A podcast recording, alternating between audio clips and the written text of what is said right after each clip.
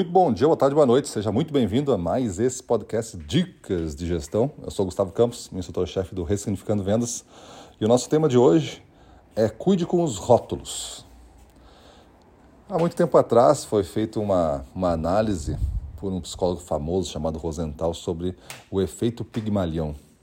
Ficou conhecido assim, né? Pigmalion, aquele velho escultor da mitologia que esculpiu Galateia, a mulher perfeita, num bloco de pedra. Se apaixonou por ela e a deusa Vênus, com muita piedade, deu vida a Galateia para que vivesse então uma vida normal. Uh, Rosenthal pegou essa teoria e foi descobrir os sentidos, os sentimentos que nós colocamos nas coisas, nos outros, nos rótulos, ou seja, nos rótulos. Então, às vezes você tem, que é um exemplo disso, você tem o seu carro e aí alguém dá um valor pelo seu carro. Às vezes eu quero pagar a tabela FIP, aí tu fala assim, não, mas eu não, não vou pagar a tabela FIP, porque eu cuido do carro, eu faço todas as revisões, eu lavo ele todo, todo final de semana, eu passo uma cerinha, passo um pretinho aqui nos pneus, eu aspiro por dentro, ele só tem pouca quilometragem, não é isso mesmo? Tu não valoriza mais as coisas que tu tem? Pois é, isso é um rótulo, esta coisa é minha. E aí você coloca sentimentos em cima e a defende. E na vida comercial, nós somos seres que colocam rótulo em tudo. Lembra daquele cliente chato?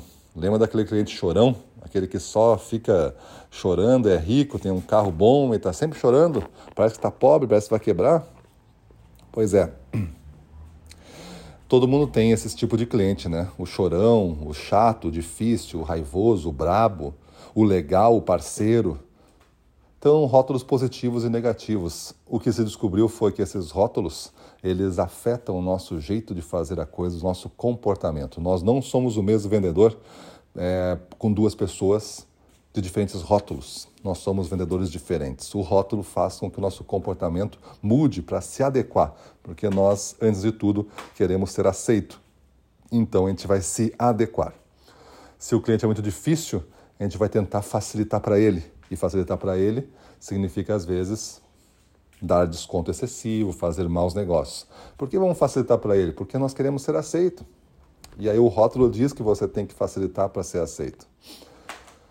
Quando você tem consciência dos rótulos, você consegue agir de uma maneira mais profissional e prestar o serviço que você tem que fazer, independente dessa percepção de rótulo, porque isso é coisa sua, né? O cliente não sabe que é chato. Ele não acorda de manhã pensando assim, eu vou ser chato hoje. Ele é o que ele é, e para ele isso é normal. Nós que colocamos rótulo de chato, porque para nós o assunto dele, o jeito que ele fala, o jeito que ele se comporta não é legal, então é chato.